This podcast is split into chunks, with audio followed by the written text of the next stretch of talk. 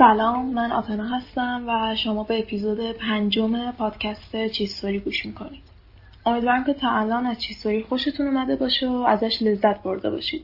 اما به روال معمول قبل از اینکه وارد موضوع اصلی این قسمت بشم می‌خوام که یادآوری کنم چیستوری از هیچ عقیده و تفکر خاصی جانبداری نمی‌کنه فقط عقاید و دیدگاه مختلف و در مورد یه موضوع با شما به اشتراک می‌ذاره همینطور باید بگم که یه سری از محتوای چیستوری از جمله همین اپیزود مناسب خوشایند همه نیست. پس لطفا قبل از گوش دادن حتما به محتوای اپیزود توجه کنید. این قسمت از چیستوری در مورد چیزیه که شاید خیلی از ما رو درگیر خودش کرده و باهاش مواجه شدیم و شاید خیلیامون باش مشکلی نداشته باشیم و برامون هم یه امر پذیرفته شده باشه. خب موضوع این قسمت از چیستوری هم دقیقا راجع به همین پذیرفته بودن نوعی از ابراز هنجار شکنیه.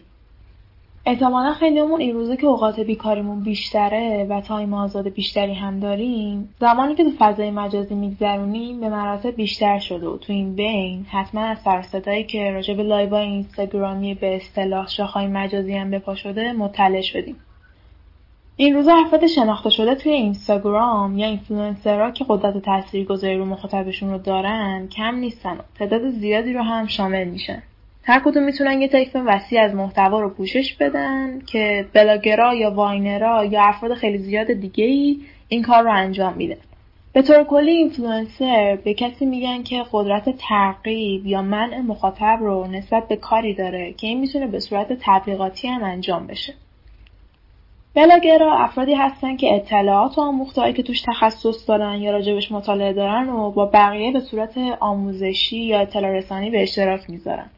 و Viner برای افرادی استفاده میشه که ویدیوهای خنده‌دار درست می‌کنن و با محتوایی که دارن باعث خنده مخاطبا و دنبال کننده هاشون میشن. و تو تعریف کلی هر کدوم از این دسته ها می‌تونن شامل به اصطلاح شاخهای مجازی هم باشن. چون به طور عامیانه شاخ مجازی به کسی گفته میشه که تعداد زیادی فالوور داره و موضوع مورد بحث منم. یه مقوله آشناتر و شناخته شده تر در مورد همین شاخهای مجازی. افرادی که به نحوی با بروز انواع مختلفی از هنجار شکنی شناخته شدن و کاری که انجام میدن شاید از دید اکثریت جامعه متعارف و قابل قبول نباشه.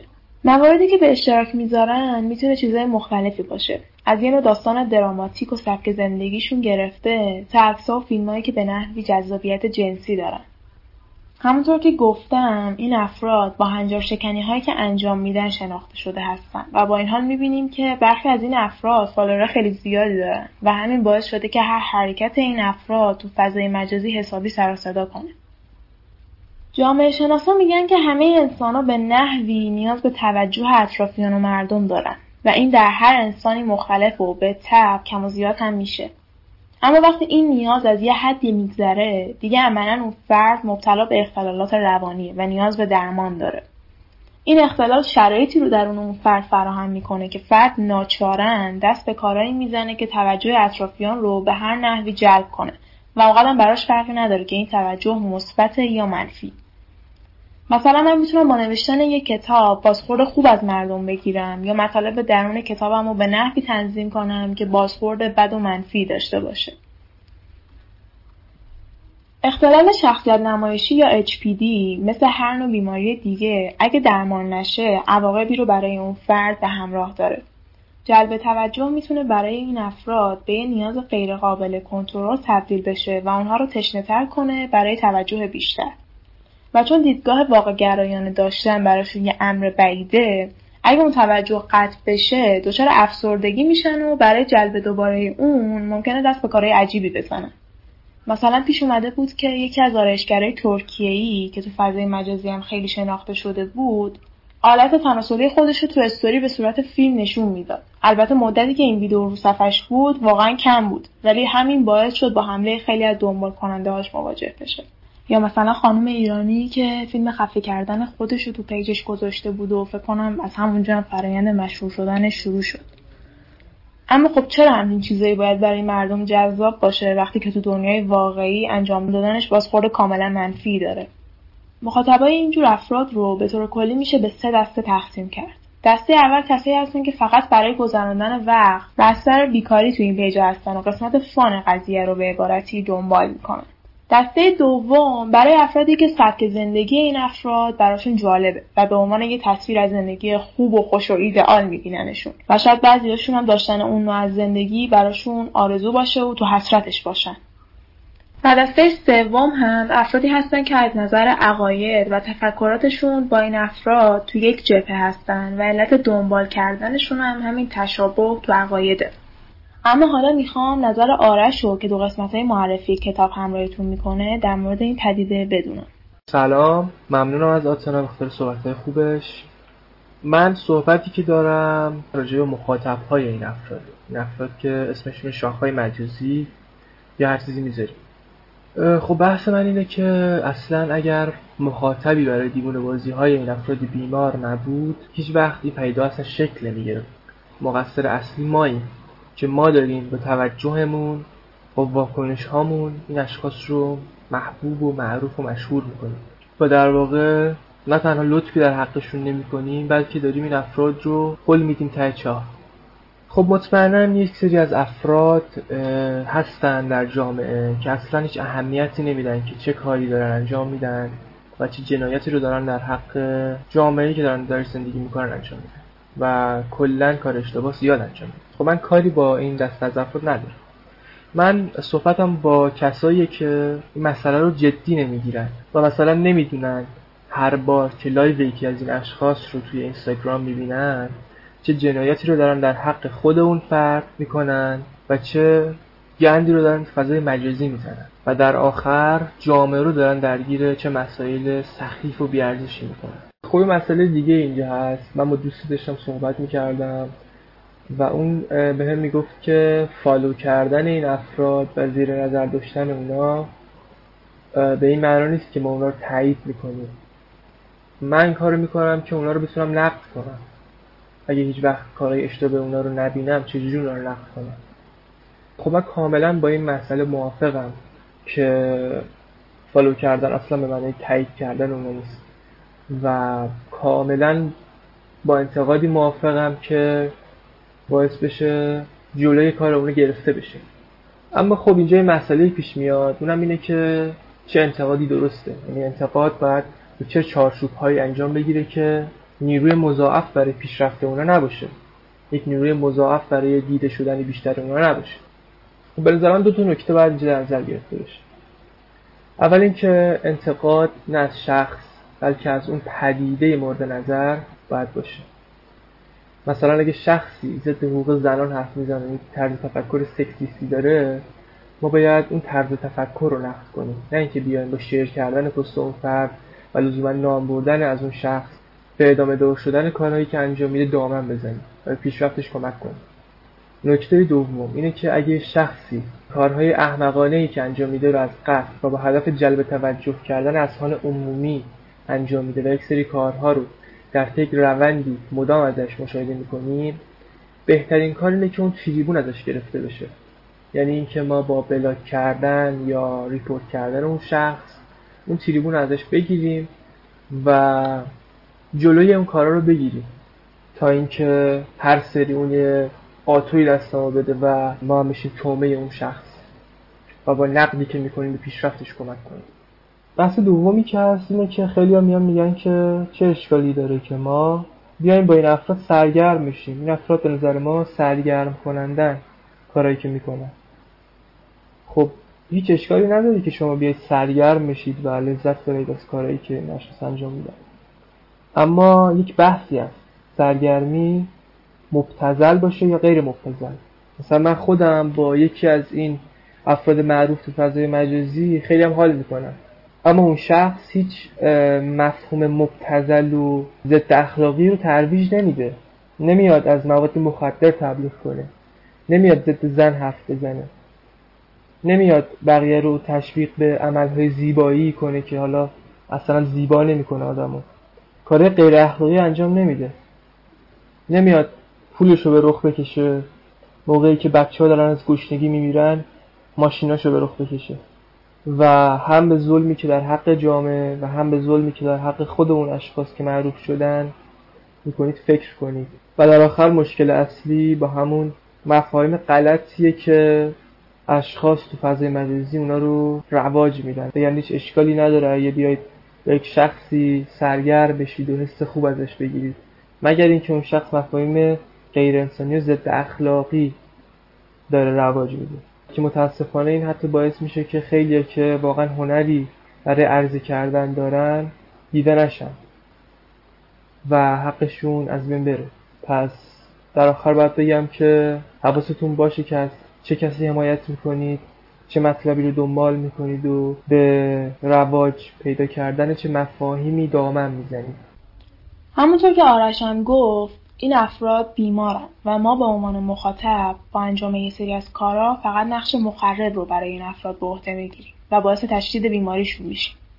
حتی اگر جنبه بیماریش رو هم در نظر نگیریم و بخوایم خودخواهانه به قضیه نگاه کنیم بازم معروف شدن اینجور افراد اونم فقط برای اینکه تو لایوشون کسایی رو میارن بالا که یا به اصطلاح دارن با هم لاس می‌زنن یا کمبود جنسی همو دارن تکمیل می‌کنن کاملا غیر عقلانیه یعنی واقعا از نظرتون این چیزی که جامعه بهش نیاز داره و باید میلیون ها نفر دنبالش کنن؟ می‌دونیم که این لایوا رو چند هزار نفر می‌بینن و چه بخوایم و چه نخوایم. تأثیری که این لایوا تو دراز مدت رو سبک زندگی و افکار مردم می‌ذارن اصلا خوب نیست. چرا جنبه خوبی هم داشته صد درصد این لایوا راجع به خیلی از مشکلات مردم صحبت کردن از مشکلات بچه دار شدن گرفته تا مشکلات افرادی که ترنسن و افرادی که همجنسگران. اما مسلما این آدما با صحبت راجع به مشکلات بچه دار شدن فالوور میلیونی پیدا نکردن. اینجور آدما به خاطر صحبت راجع به چیزایی که تو جامعه کم شنیده شده یا اصلا شنیده نشده مخاطب پیدا کردن. و همین موضوعه که باعث شده دستشون برای این همه تنوع تو محتوا باز شه.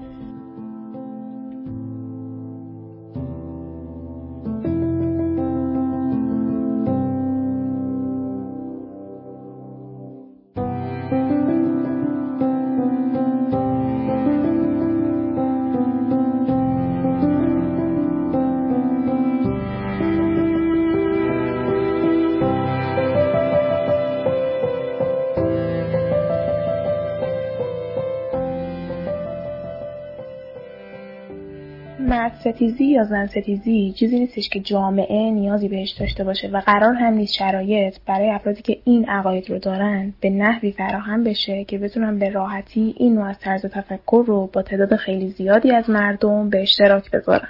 قرار نیست چون یکی شرایط بدنش با بقیه افراد متفاوته یا مثلا ترنسه برای بالا اومدن تو لایو این افراد از این شرایط سوء استفاده کنه تا follower بیشتری پیدا کنه. و قرار هم نیست بقیه افراد که اون شرایط رو ندارن از این مورد به عنوان ابزار برای دیده شدن استفاده کنن. نکته دیگه که آرش بهش اشاره کرد و به نظرم بیشتر باید راجع بهش صحبت کنیم عملای زیبایی بود که چه بخوایم چه نخوایم داره یه face مشخصی رو به جامعه القا می‌کنه. یعنی فاکتورهای زیبایی رو مشخص می‌کنه از نظر خود منم به نوعی همسانسازی داره انجام میده. یعنی بعد از یه مدت باعث میشه که تصور جامعه از بدن یا صورت زن یا مرد یه تصویر مشخص باشه و هر چیزی به جز اون غیر عادی به نظر بیاد. مثلا دخترا از اینکه سینای کوچیکی دارن حس بدی داشته باشن یا پسرا از اینکه six pack ندارن. که همین باعث میشه body positivity یا رضایت از بدن از بین بره. اما خب سوالی که اینجا پیش میاد اینه که این قدرت القا از کجا میاد و اصلا چه علتی داره که ما به عنوان مردم این جامعه بخوایم این افراد رو follow کنیم و چرا این افراد باید اینستاگرام رو به عنوان فرصتی برای تابو شکنی ببینن؟ اونم برای جامعه که تابوهای خیلی زیادی داره. خیلی جامعه شناسا بر این باورن که جو بسته حاکم تو کشور باعث شده که مردم چون فضایی برای بروز هیجانات خودشون ندارن فضای مجازی رو وسیله برای بروز اون ببینن. مثل افرادی که با فهاشی و توهین کردن تو کامنت ها احساسات خودشون رو خالی می‌کنن. ولی وقتی با کسایی که این افراد رو دنبال می‌کنن حرف زدم نظرشون این بود که چون این آدما دارن خیلی رکو بدون پرده راجع به تمام مسائل تو لایواشون صحبت می‌کنن. و هیچ فیلتری برای حرفا و کاراشون ندارن. برای مردم جذابه و همین باعث شده که تعداد دنبال کننده و بازدید کننده های استوریا و لایواشون خیلی زیاد باشه. یا مثلا وقتی با یکی دیگه راجع به اینکه چرا این افرادو دنبال می‌کنه و چرا لایواشون رو می‌بینه حرف زدم نظرش این بودش که خب چون که این افراد راجع به چیزایی تو لایواشون حرف می‌زنن که تو جامعه عادی اصلا گفته نمیشه و اصلا حرف زده نمیشه راجبش و همین که من دارم میشنوم یکی تو لایوش به طور زنده داره این حرفا رو می‌زنه یا مثلا افرادی رو میاره تو لایواش که راجع به این چیزا حرف می‌زنن و هیچ شرمی هم ازش ندارن واسه من جالبه.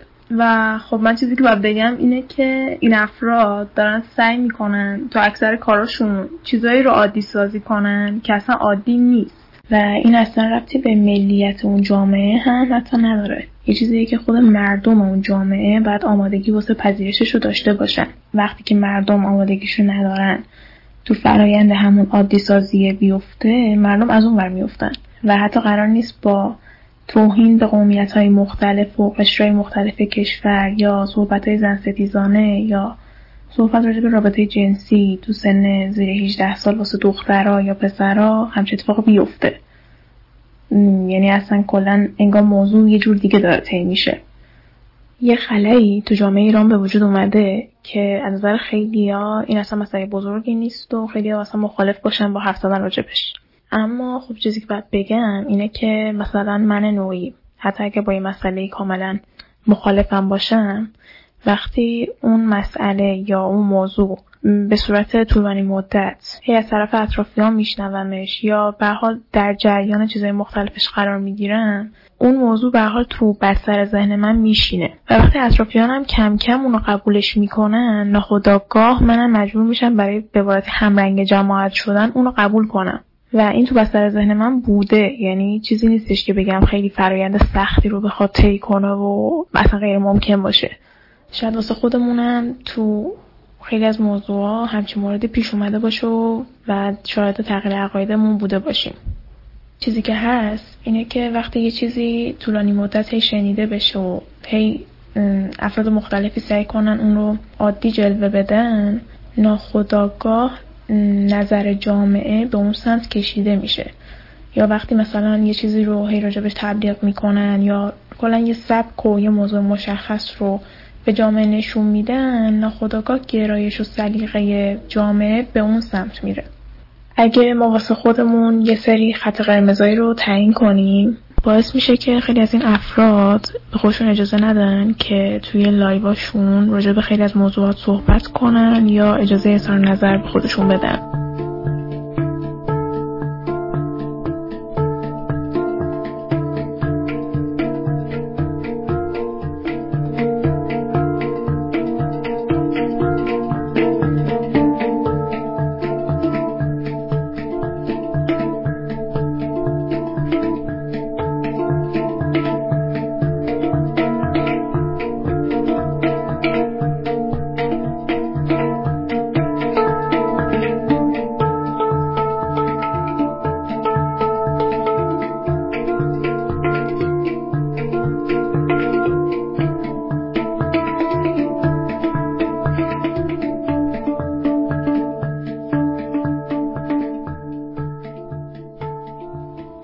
کاری که میشه الان واسه مقابله با این افراد انجام داد اینه که بلاک ریپورتشون کنیم. این افراد به حال فالووراشون رو دارن کسی که میرن لایواشون می‌بینن دارن. اما خب واسه اون افرادی که مهمه به نظر من اینکه سلیقه جامعه به یه سری چیزایی کشیده بشه که اصلا حتی مناسبم نیست. نتیجه ای نیستش که ما بخوایم به عنوان اعضای اون جامعه دنبالش باشیم. و به قول آرش بهترین چیز اینه که تیرگون از این افراد گرفته بشه. ما به عنوان مردم این جامعه می‌تونیم با بالا بردن سواد رسانه‌ای خودمون وقت خودمون رو مدیریت کنیم و هرگز وقتمون رو صرف چیزای کم ارزش و بیهوده مثل دیدن لایو این افراد و شرکت کردن تو لایواشون و دیدن پستاشون صرف نکنیم. حتی اگر با این افراد مخالفید با به اشتراک گذاشتن لایواشون و پستاشون فقط دارید افراد بیشتری رو وارد این روند و جریان می‌کنید. پس امیدوارم که به عنوان آدمی که تو این جامعه دارید زندگی می‌کنید این رو وظیفه انسانی خودتون بدونید که این تریبون رو برای این افراد از بین ببرید و اجازه ندید با محتوایی که ندارن جامعه به سمتی که نباید کشیده بشه. امیدوارم که از این اپیزود لذت برده باشید. چیستوری رو می‌تونید در اپلیکیشن های پادکست مثل Castbox، Spotify، Google Podcast و Apple Podcast دنبال کنید و گوش بدید امیدوارم که نظراتتون رو در مورد چیستوری هم با ما به اشتراک بذارید ممنون که همراه چیستوری بودید تا اپیزود بعدی خدا نگهدار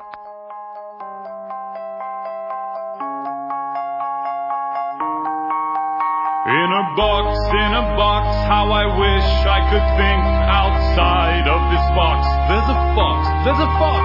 In a box, box. I am one with the rocks, and I know just how to rock you out of your socks. In a dream, in a dream, I was sitting by a tree, and I was counting all the apples and the oranges for me. By the sea, by the sea, I was waiting for a wave, so I shouted and I cursed. All I got was rain, and now I am standing on the air, my friend heart.